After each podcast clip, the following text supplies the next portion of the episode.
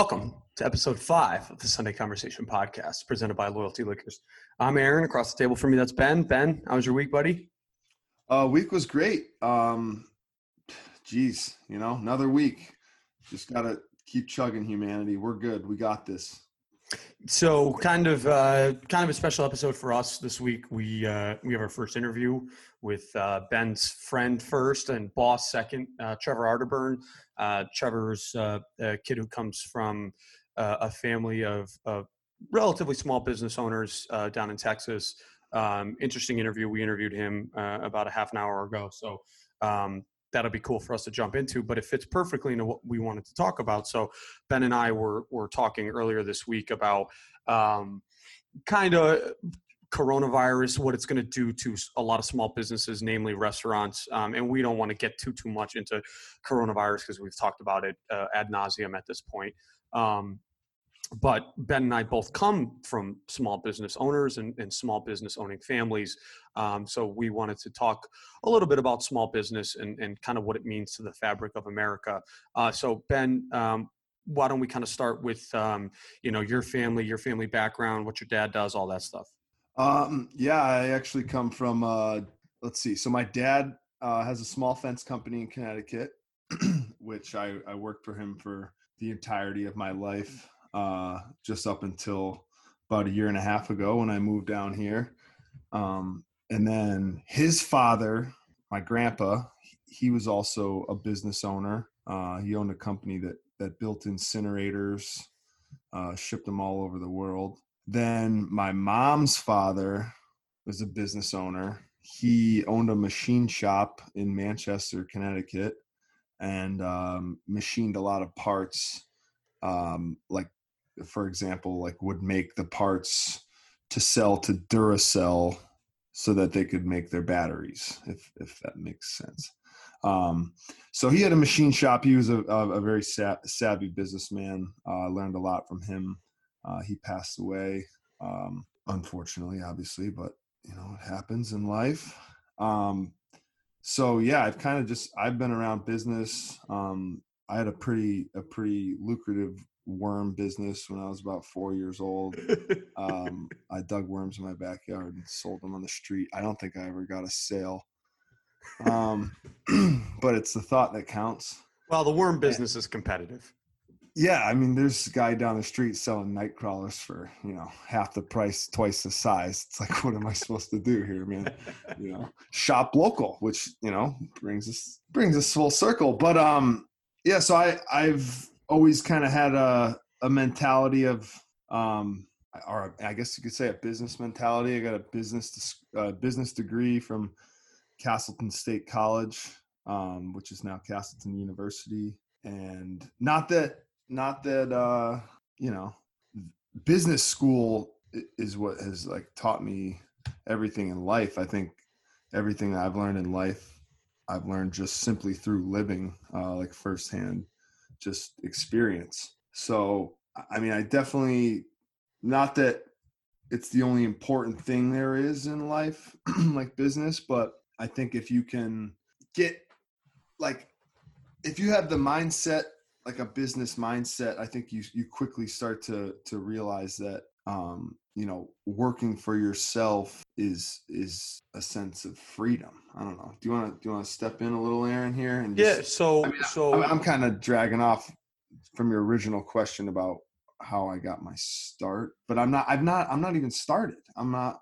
You know what I mean? Like I'm just living, I guess. So well, I what I would ask you is like, so what what are some of the things that like you took away from working closely with your dad in a in a business that you know I'm sure you had some say in in what happened, but um, obviously your your dad when you were working when you were working for Myco um, was running the show. What what would you say some things some lessons that you've learned from from uh, working in a, in a family business uh, lessons I should have learned when I was working, or lessons looking back now. I mean, a little, a little bit, a little bit of patience. Both, you know? Patience probably would have would have been a good lesson to to. uh So for for me, like my dad, he he started his company called Myco. His name's Mike, but M I C O. It, it was it it was meant to be my company, and he started a company because he didn't want to work for his father's company. So, um, in a sense, you know, he kind of broke off and then started something for him for himself. So, for me to try to change something that he created for himself sometimes doesn't go the way the way you hope it goes you know? Um hey i love my dad. I i i you know have a better relationship with him now than when we were working together. That's a fact. Um he started his company in 1983 we're in 2020 that's that's all you got to say you know? It's just like a lot has changed. It's like we've moved from an era of yellow pages to a smartphone. So it's like with that it's like everything's everything's changed. So it's like with you constantly need to be kind of growing. And you know we'll talk about that with trevor but um it's a it's it's a touchy subject. I don't know. What are your thoughts? Well, yeah, I mean, working working with families tough, right? Because so for for those who don't know, my uh, my family has been involved in the liquor business since 1979. My grandfather bought uh, was was a uh, manager of a, a, Cadillac dealership and uh, got let go in the late 70s. Uh, at the time, fuel prices were through the roof, uh, which we will also talk about with Trevor a little bit. Um, but the world was changing. The world was getting away from the big dinosaur uh, cars of the time of the era, uh, like Cadillacs and Buicks, and moving into smaller import cars that were more fuel efficient. And so my grandfather, when he got let go, uh, bought a small liquor store in East Hartford, Brown Street Liquors, which is still there. Um, ironically, or just coincidentally, the first liquor store I ever wrote an order for as a salesperson was Brown Street Liquor, which is my grandfather's original store in 1979. Uh, but from there, he expanded. He bought a store in West Hartford, the Cork Model. Uh, he had a store in uh, Burr, Corners in Manchester. Um, he had the idea to open uh, what is now Manchester Wine and Liquors next to BJ's, which was Manchester Discount Liquors, which my dad owned. Um, and then we had another large uh, discount store in Wolcott uh, called uh, Mountaintop. And so my family has been involved in one industry for since you know 41 years now and everybody's in it. My dad is uh, my dad my sister and i all have the same job. Uh, my sister and i are co-workers. My dad uh, works for a, a, different competitive distributor that i used to work for. Uh, my aunt is in the industry. My cousins have dabbled in the industry. Um, you know it's alcohol runs in our veins so to speak. Um, but working with family is tough you know because you have your opinions. Um, of how things should get done, but everybody does. And the difference with family is, you know, when you work for somebody, they may not value your opinion, they may not care about your opinion, or they listen to what you have to say. With family, you've got that weird mix of at the end of the day, if we don't get along, we're still related and we still see each other. You know, if you have a job you don't like and you don't like your boss, you can quit and never see that person again. When you work with, with family, it's just uh, totally different. There's Sasha making her second appearance on the Sunday Conversation podcast. Um, but you know, for me, it got to the point where it's tough working with family because you also can't say no, right? Like you, you, you know, say I had plans on a Saturday and my grandfather needed me to come into the store and work for four hours. Well, I can't say no to the guy. You know, he's he's given me everything. Um, but from there, I left uh, the family business when I was 22. Uh, I worked full time for him from the ages of 18 to 22. Um, and then when I was in high school, I'd work on the weekends, I'd work the summers.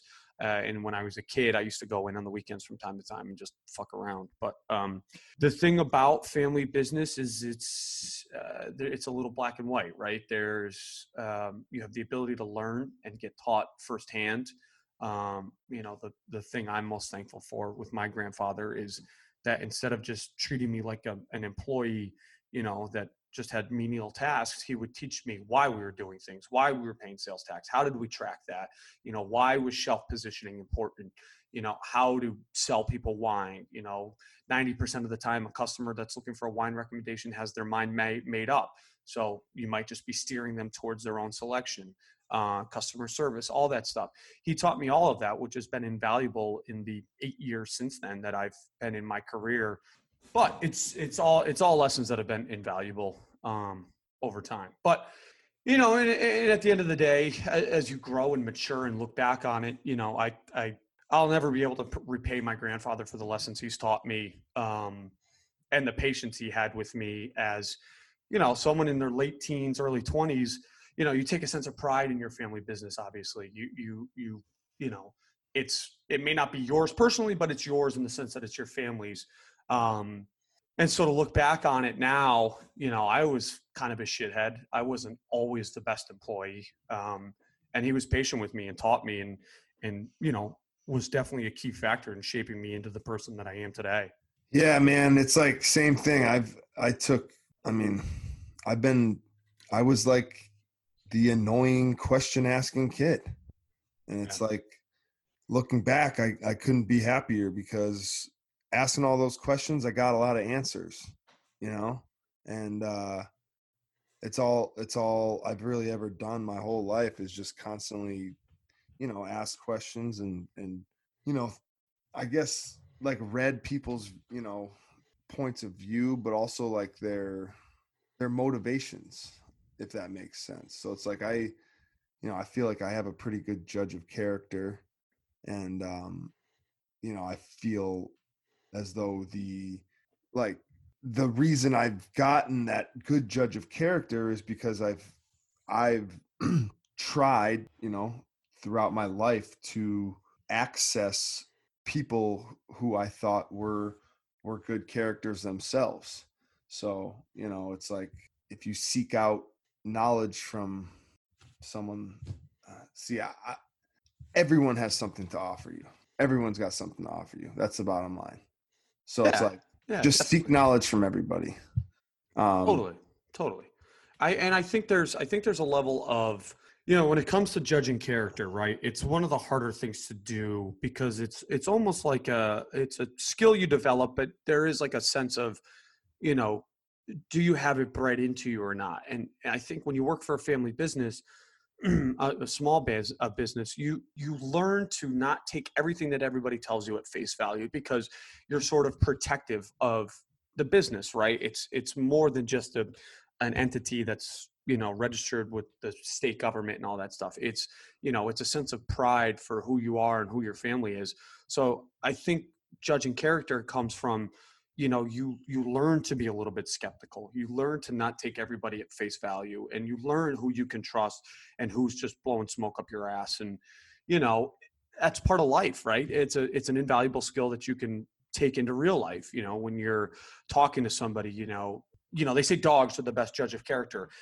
You learn that skill by conducting small business. If you work for a major corporation and you're just taking orders from the top not that there's anything wrong with that at all um, you know you, you're not questioning it as much and your opinion doesn't matter as much um, so you have to learn those skills elsewhere uh, depending on on what field you're in where you know working in a small business if you have some say in what happens you learn to be protective be cynical be skeptical ask questions um, and that all is part of the learning process just like learning in life um, I, I think th- it would be a great time to probably introduce our, our first ever guest to the show.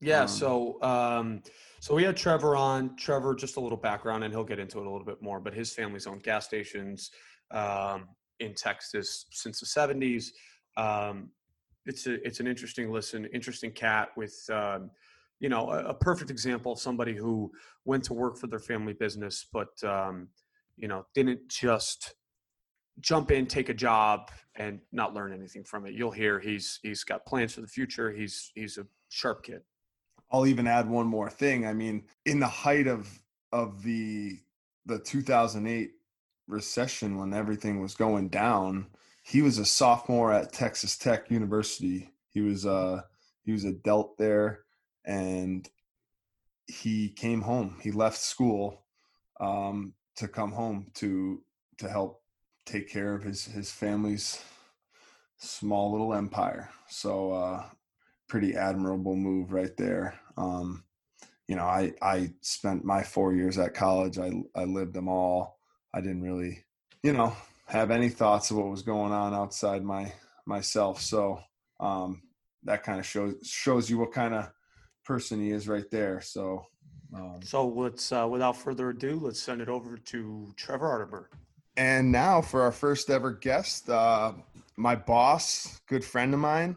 Uh, we've talked about him uh, a couple times in the past here, but uh, Trevor Arterburn. Trevor, hello. Hey guys, thanks thanks for having me.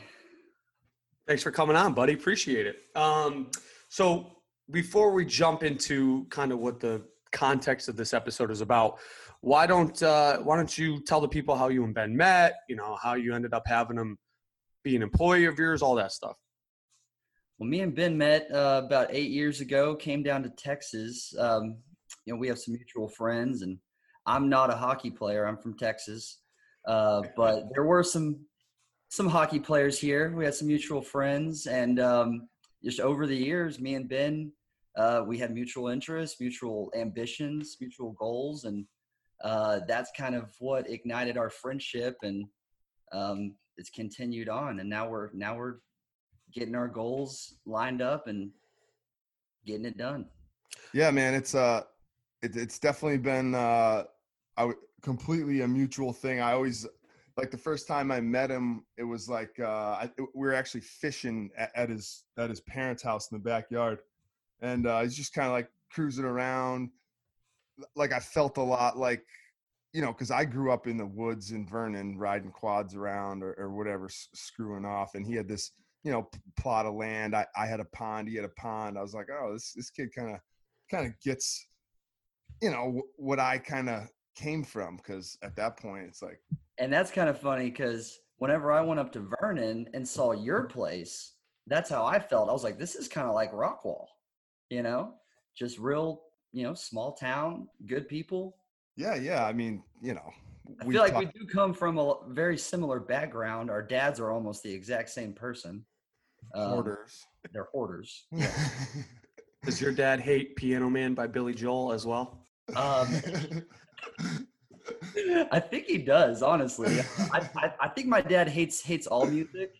Uh, he's, very, he's a very uh, grumpy old man, actually. So one of the, one of the most one of the most intelligent, savvy businessmen I've ever come across. Which which is why we're having his son as our first guest ever because um, it's like you like I've been here a year and a half in Texas, and I tell Trevor every day, it's like, man, I went to Castleton, but my real degree came from the U of A, the University of Arterburn, and like, you know, just all these all these things about life and business that that I feel are, are almost like kept from you. And it's like unless you have a unless you have wisdom from the top or, or you know someone who's done it before, um, you know, there's a lot, a lot of stuff that goes on daily in business that that people don't think about. I mean, I have a, a pretty cool list of questions that, you know, we'll eventually get to, but I mean,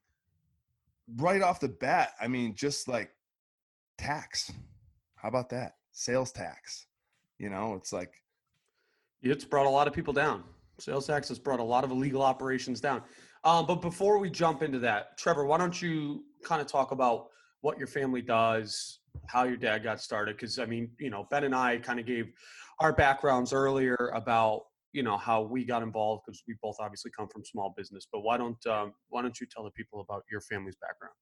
Sure, sure. Um, well, I guess I should go back to the beginning um, when my dad was growing up. You know, he grew up with with nothing. Uh, he was the first one in his family to go to college. He put himself through college. Um, he started his first business when he was 17, doing um, above ground pools and doing installation of pools. And uh, so he was doing that when he was 17. He saved up saved enough money over the summer, which he always tells me. He's like, during that summer, I made more money than my dad made all year working at the uh, sewing factory. Wow. He, he made sewing machines. So when he was 17, he made, he made enough money to, to go to college put himself through college. He was a FedEx driver, UPS driver through through college, and then right out of college, um, he saw an ad in a paper for a for a closed down gas station. Now, mind you, this was in '79. The interest rates at that time were upwards of 29%. Yeah, they're ridiculous. What? 29% interest oh rate. My God. Yeah, and the economy was in the shitter, man. Americans weren't spending money. It was a fucking disaster. Oh, you had the oil embargo. You had the you had the lines for fuel. Yeah. So there was allocation going around, which means gas stations couldn't get the fuel that they needed. And so what my dad started doing was he started buying up all these closed down gas stations, and every single gas station that he bought up got him more allocation. Right. And um, this is whenever he made all of his money. It was in the early '80s through you know '89, Right. and there's a lot of similarities. Me and him have been talking a lot lately about just the similarities of today's time and that time. yeah. So Yeah, that that's uh that's wild. I mean, obviously it's wild, but um, okay. One of the questions I had written down, obviously, you know, I I had I kind of jumped the gun before, but uh, Trevor, I want you to talk about the importance of owning the real estate under you as a as a as a business. Well, it's always good to own the real estate. I mean, that's that's the position you want to get to eventually. Even if you are leasing, we always have you know a lease to purchase or you know a, a some kind of option in our lease to purchase. But um, yeah, it's always important to to own the property.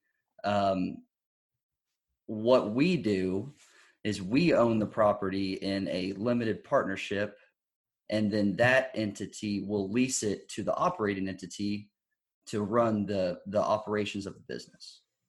So there's things that my dad has taught me just of the uh, capital structure, estate planning that is very important that you don't learn in, school. You just don't. I've already, I mean, I've mentioned it before. U of A, like that right there is like gonna wake a lot of people up. Just that little little comment that you made. It's just like, you know, the the way that a business is built to the um to the untaught eye is just, you know, it, businesses are people you know and you and you can separate yourself from the liability by putting extra layers. It's all legal. I mean it's nothing that isn't isn't done by all the big businesses. Right. um, if big businesses can do it uh, then the little businesses can do it too so It's actually interesting. McDonald's, I read this somewhere one time. The McDonald's actually makes more money off their real estate annually than they do their food, because their whole thing is they want to own. They own every building that they're in, and whether it's the McDonald's corporation owning the building and then leasing it to whoever the franchisee is, or the franchisee owning it and then giving a cut to McDonald's back. I mean, that's where the majority of their revenue comes from is is real estate. Um, but that, I mean, that is important. And the other, like the other aspect of it, is you know, if you get in a pinch and business goes south, well, now you have a tangible asset you can sell. And if you need to dig yourself out of a hole, business goes down, you can sell your real estate and at least come out with some money. Where if you lease your business, your business goes under, that's it. You just Yeah. you just lose it, you know? or even think about um, tax for for tax purposes what do you pay the least amount of tax on lease income Right. you pay you know 15% on lease income so if you're if you're getting all the money anyways you can have a little bit more lease so then that company that is getting the rent is paying less taxes and then your operating entity doesn't have to pay the 35% tax on that extra income if that makes sense Yeah, no, totally. So at the at the peak of your of your dad's uh, gas station empire, how many how many uh, gas stations did you guys own? Oh well um i i don't have the exact number but it was somewhere between 80 and 100 That's crazy. Uh, how many guys? How many do you guys have now? now we have about eight and i've sold two uh and we've yeah yeah we have about eight left So, is Loyalty Liquors the first the first liquor store you guys have owned? the first one i've i've owned first one i've owned my dad did two or three other ones in the past and, and my dad's made a bunch of bad deals too um Sure. some of the best deals my dad has done have been the deals he never did because he didn't lose his ass on them Right. Uh, right.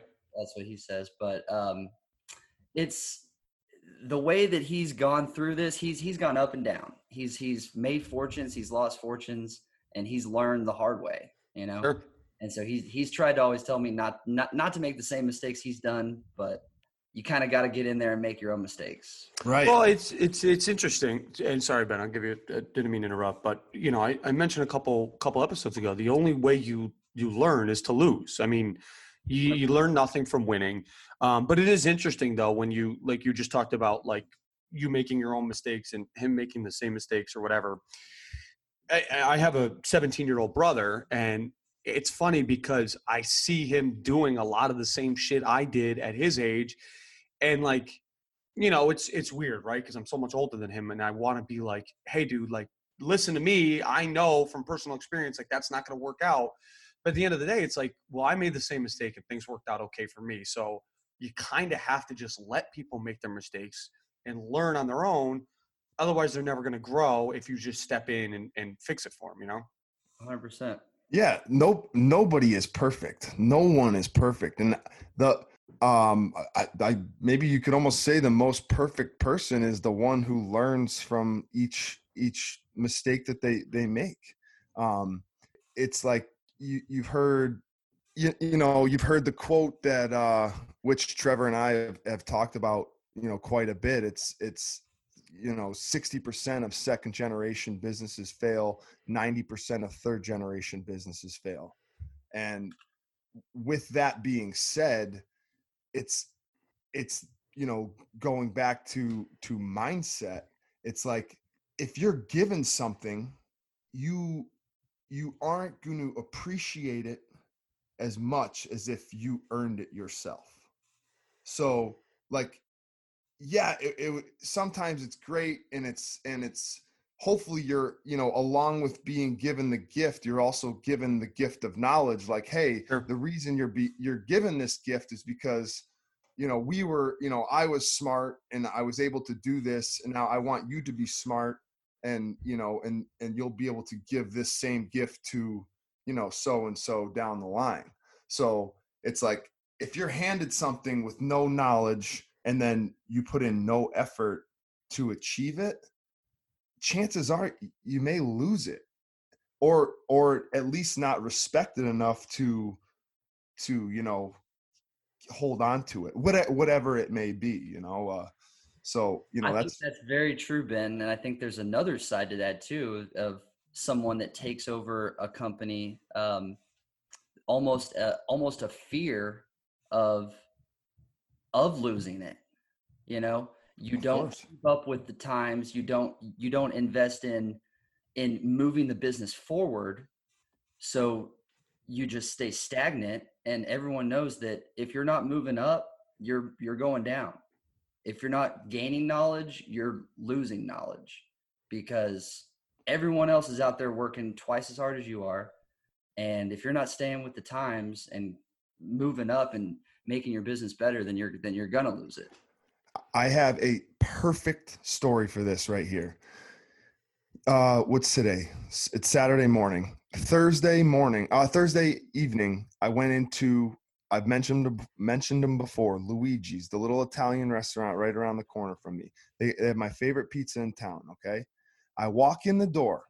Okay, and the the old gentleman that owns the store, he's right there.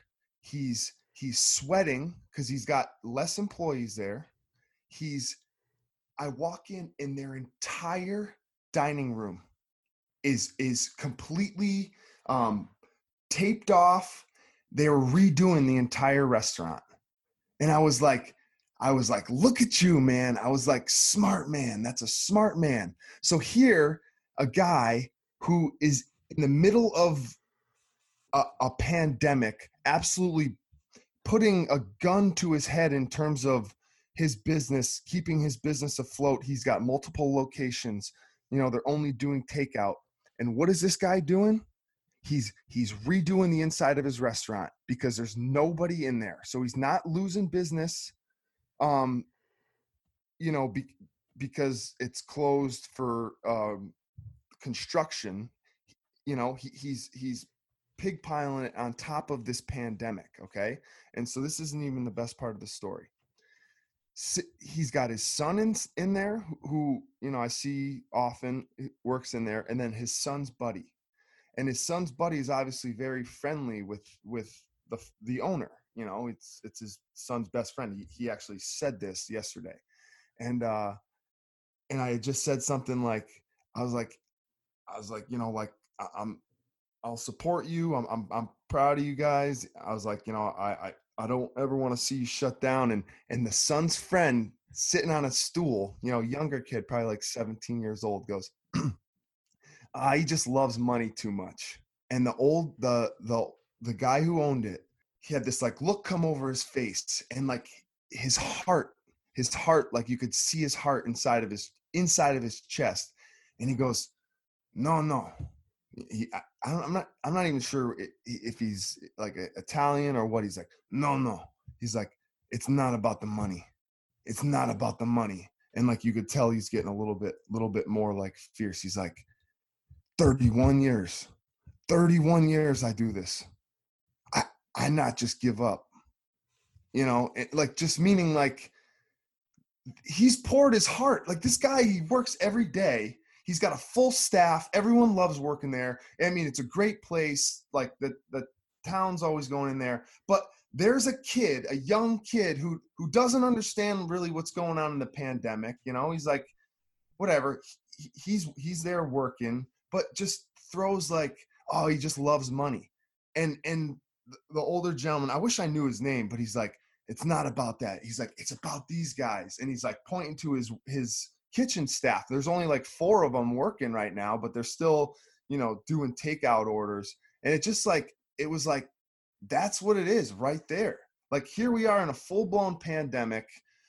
Restaurants are, are closed down, they're shutting down, and this guy's making like last, Latin, I mean, who knows? Maybe he's been saving for this forever and he's doing completely all right. But he's making an effort to like, okay, I'm gonna come out of this thing on top. Like I'm my customers are going to come in they're going to see a spotless you know brand new floors like you know people are going to be comfortable eating in my restaurant and that's what's going to happen moving forward. You know it's going to be it's going to come down to the to the sanitary you know like the environment. It's like you know the cockroaches in in the gross old little restaurant are, are probably going to be gone. I, I just have a feeling co- like codes and regulations are are going to change. I'm sorry, I've went on for a long time, but I just felt it was important. Um, go ahead, whoever, whoever wants to jump in. Well, I love Luigi's. I know that. That guy, he I mean, he just built a whole new restaurant too last year. Like right right before you came down, he he rebuilt that entire building. And I've known that guy for probably my whole life. We've been going there my whole life. And um, that's that that is a good story. That's a true sign of a good leader right there, a good business owner.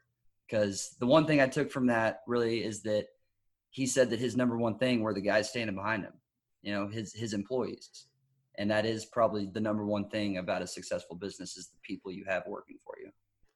Oh, I mean, totally. And I, I don't know, I don't know if, if you've experienced this in, in your liquor store at all, because we've, you know, we've had liquor stores since, since 79. So 41 years now. Um, but it, when it comes to the liquor business, like good employees are are very difficult to find because unlike, you know, unlike a pizza restaurant where maybe the biggest temptation you have is handling cash in the till, you know, there's temptation everywhere. There's there's alcohol everywhere. You got people doing tastings. There's open bottles everywhere. Oh, yeah. And for the average person, like, you know, it's not easy to resist that temptation. Now, I grew up around it, so as a kid, I was in and out of liquor stores all the time. You know, every Sunday I'd go to the liquor store with my grandfather when it was closed and he'd do the books and I'd just run around the store and shit. But so for me, there was never this like fascination with alcohol. But for the average person, when they go to work at a liquor store, like you're just surrounded by this temptation. So I don't know if you guys have had, you know, employee issues or you find that to be a difficult thing finding good help other than other than Ben. Well, your number one you, ben, Ben's an anomaly, by the way.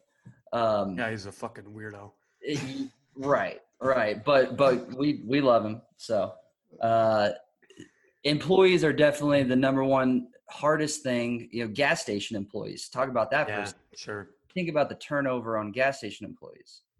Um, but liquor employees, uh, the first employee I hired, I caught him stealing. Um, you know, yeah. Right now, I'm lucky because I have probably three good guys that I can trust there. Right.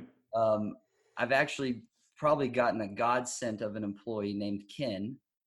Uh, he has totally transformed that store, got it completely organized, or organized the cooler like nobody's business. He worked for An- Anheuser Busch for, you know, 20 years. Worked Yep. for, uh, I think y'all talked about. Miller Brewing. Yeah, he's just He's a great guy.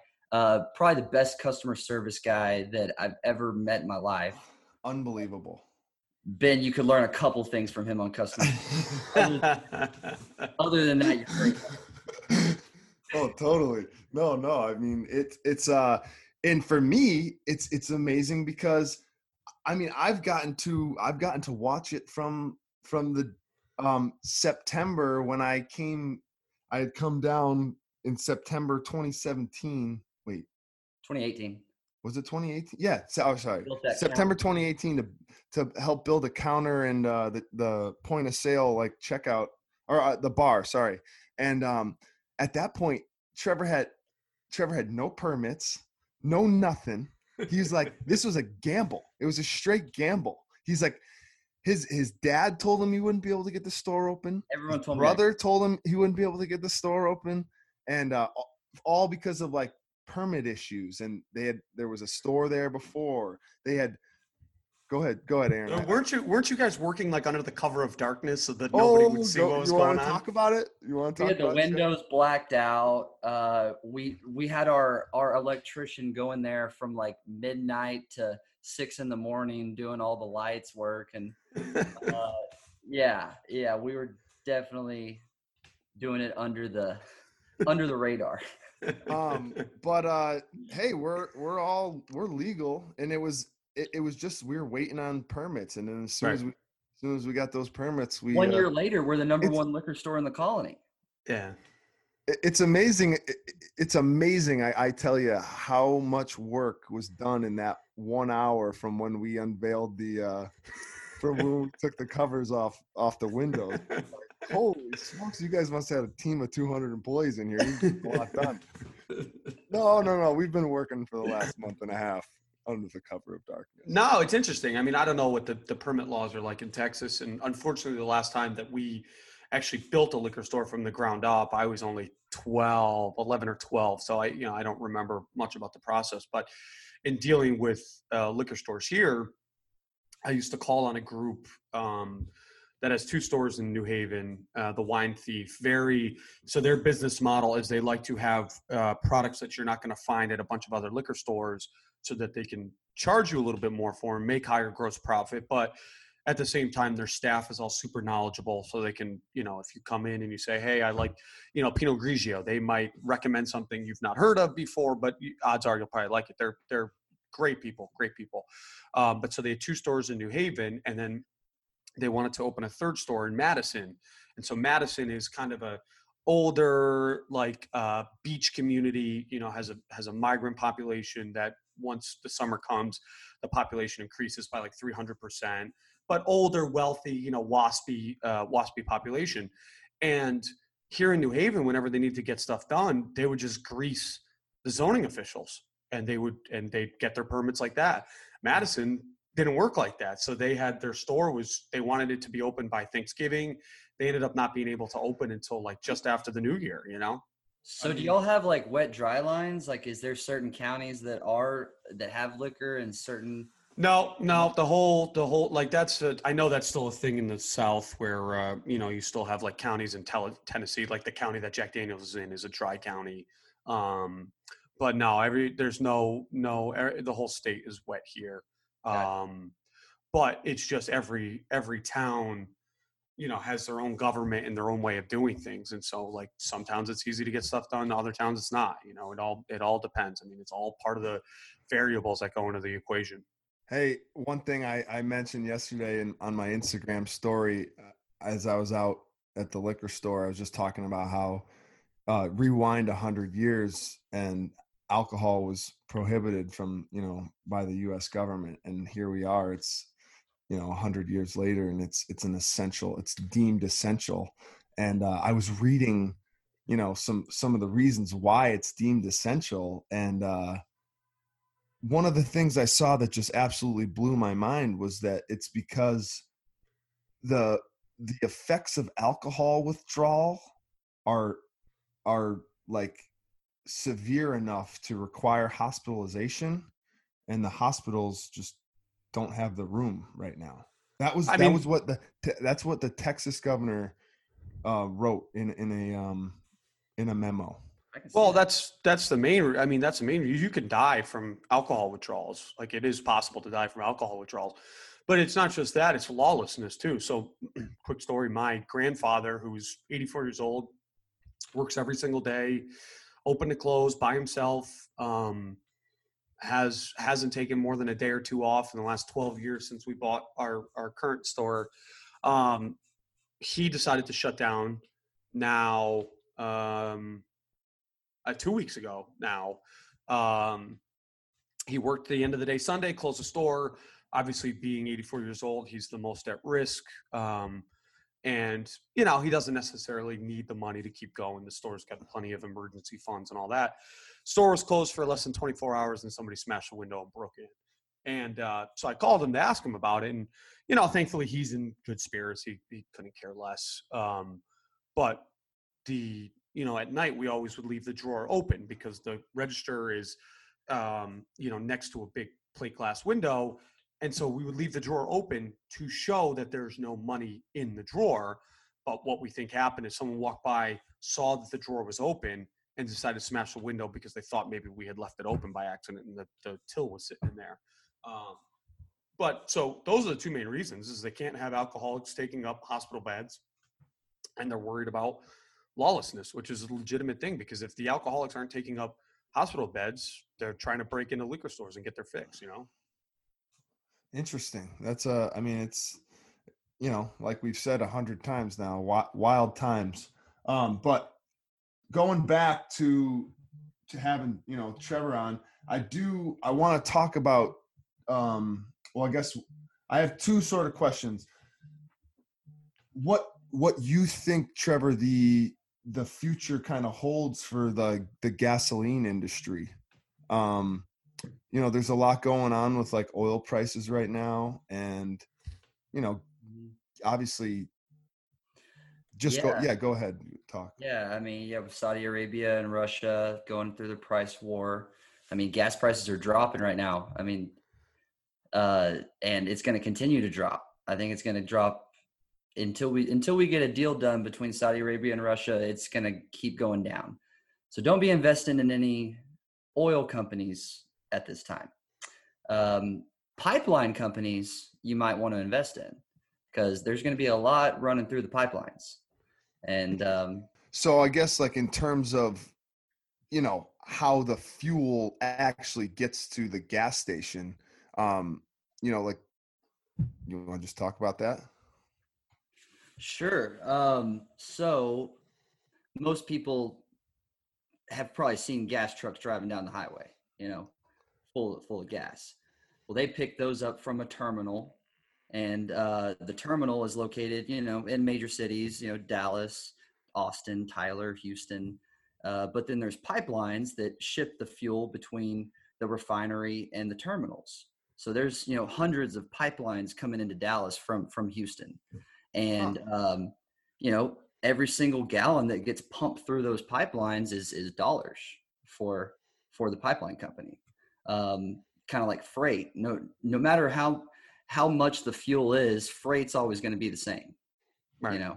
You're still going to pay the same amount for freight. Well if gas goes down it may go down a little bit based off the fuel but um, the main thing that people are going to be making money on over the next you know few months or as long as this fuel crisis is going on is going to be the pipeline companies because they're pushing so much fuel and the, the, the supply is overloaded right now and Right. that's what's pushing the price down demand has dropped supply has skyrocketed Mm. so what you get is dropping fuel prices and um, and all of the oil companies in Texas, North Dakota that are actually exploring, trying to trying to find oil, they they can't make money at, this level. They can't make money anything less than fifty five dollars a barrel, you know, and we're going at twenty dollars a barrel right now. back to kind of Ben's original question there. What what do you feel about the future of you know gasoline and oil considering as a as a planet and especially a country it seems like we're trying to kind of move away from oil energy now I, that's going to take a long fucking time because america is extremely dependent on oil Right. um, but do you feel that there's that there's changes the average gas station can make focus more on diesel maybe um, i don't know why don't you why don't you give us your thoughts on that Uh, sure. Yeah, I mean, well, there's been a lot of work being done on on natural gas. Um, nat- i- i- there's there's whole fleets of you know city vehicles, buses that are, that run completely off off natural gas. So that is, I think, the next step into um, the fuel industry that that I would like to take uh, is you know LNG, which is liquid natural gas, and CNG, compressed natural gas. Um, there's a lot of a lot of stuff that is being done on that right now that I think is basically the future of of the industry, but time will tell on that. It's going to be a while. Gas stations aren't going away anytime soon. Right, right. No, I mean it, the the country has been fuel dependent for oil dependent for a long, long time, and you know, unfortunately, there's just no there's no moving quickly, you know. And, and like I don't have like an electric car or anything like that, so it, it it'll probably, to be honest with you, probably won't be by the end of our lifetime, or maybe towards the end of our lifetime. Um, Yeah, that was. I mean, one thing I was going to say, just off a pure like percentage standpoint. I mean, look at the vehicles on the road. It's like you're seeing, you know, you're seeing an electric car, you know, five percent of the time. So, I mean, it all comes back to cost as well. Like, you're going to have to now. These people are going to have to, or anyone that's got a a, a gas vehicle is going to would have to get rid of their car buy a new vehicle and then I guess like buy the at home charging station. Just like the um, at-home yeah. charging station is like what a hundred grand or something. See, I don't know. it's it's I I don't know what it costs either, but I mean, I don't know. But it's it's almost like um actually this is this will tie in perfectly because of what day it is. It's almost like when plasma tvs first came out right? You know they were these big like clunky things but they were smaller than the big tvs at the time. They were flat screens. Um, our buddy john riley whose birthday it is today shout out johnny happy birthday buddy. I doubt you're listening in the hills of montana. Um, but th- his grandfather had bought him one of like the very first plasma TVs to hit the market. It's like 48 inches. It cost fifteen thousand dollars. Fifteen thousand dollars. Nowadays, you can go buy you know a, a 48 inch flat screen for 250 bucks. Um, so I think UHD. Like, yeah, four 4K smart Ultra TV. HD, yeah, smart TV for 250 bucks. So I just think that like the technology is there, but it isn't to the point where it's ready to be like widely distributed. Like as somebody who drives all the time for work, you know, I drive 35,000 to 40,000 miles a year. I can't have an electric car because what if I forget to charge it? You know, then what? I'm just not going to work, you know, like, and, and that would be on me, but the point is, is like the technology isn't quite there yet where it can be assimilated into normal life without any issue. Yeah, until they pop some solar panels on the rooftop, that would make a little bit of sense. Then it just drives all the time. But um, so I guess going back, uh, Trevor, then what what do you? This is kind of like the last question I had written down, and it's it ties in. What what do you? Where like what would you like to have accomplished in five years? You know, and I understand that that things will come up, and um, you know, it's really hard to to predict anything but you know from from your perspective um you know 5 years from now you eh, from what it sounds like you've told the people you got a liquor store a few gas stations and we are in a a time that your dad says resembles a time in history where he once did very well for himself so Mhm. go ahead and elaborate there Yeah. So, um, so I'm, I'm, I'm working on a couple things and obviously it's good to have goals, uh, you know, small time goals and long time goals. One of my five year plans, uh, hopefully it's sooner than five years, but to get a, a jobbership fuel distribution company set up. Um, that is what my dad used to do. And that's what he started back in the 80s. He went and bought a bunch of jobberships and uh, was able to expand his business exponentially on that. Um, so I'm working with a few different fuel suppliers, fuel companies that y'all would know. Um, I can't say it right now, but um, yeah, I've got some, we got some things in the plan to, to expand the fuel distribution company. And uh, I mean, the, the liquor store is doing great right now. So I'd like to add a couple of those too. Yeah, no, that's, I mean, it's, it's amazing to see how, how everything has worked, you know, for you and, and during this, uh, I, I guess we can call them trying times for the majority. great to see you grow during this time. Look at you guys. You are doing a podcast right now. I'm really impressed by this, and I, I, I admire you guys for for doing this. So, it's actually kind it's it's kind of bullshit. I've seen like four or five like well-known people in high positions start podcasts in the last week, and I'm sitting here thinking Ben and I had this idea before coronavirus even hit. I think our first episode came out like a week before things started to shut down, and now all these motherfuckers are recording podcasts. Like, which is good. Which is good. That's what. No, it's want. great. Like, it's great. It's great. I'm I'm glad to see that people are taking advantage of the time. Um, but uh, no, I, I mean, Trevor. Honestly, ever you know, you and I met last summer at the beach, and and you know, I could tell that Ben was in good hands. Um, you know, working with somebody who's obviously intelligent and a, and a good dude with uh, with a good head on his shoulders. So um, thanks for taking care of him. You know, he's uh, he's a buddy. I mean, I knew he'd always figure it out, but it's nice to see that he's got somebody directing him. Uh, you know, pointing him in the right direction. Oh yeah, learning more than you could ever imagine. So uh, if Yeah. anything, he, he's like turning me into a super soldier right now. Hey, have you have y'all ever seen that movie Multiplicity? Uh, Oh, yeah. have. yeah. Have you seen Multiplicity? All right. That was one of my favorite movies growing up, and I always wanted to have a twin, a clone. Yeah. Okay. ben is the first worker clone. You know, the, the one that comes out and he's the construction worker. Yep. That that has Yep. been Yep. to it. A hundred percent. I love it. I love it. It's uh it's fun. I mean, like I I- mean, I think the whole gist of this podcast was kind of I mean, I think now we're starting to get to a point where we're taking it, you know, for a turn to where we want, you know, it to get to. Um, use your words, Ben. Um, you know, it, and like that being said, we want to learn. Like we want to we want to better ourselves every day.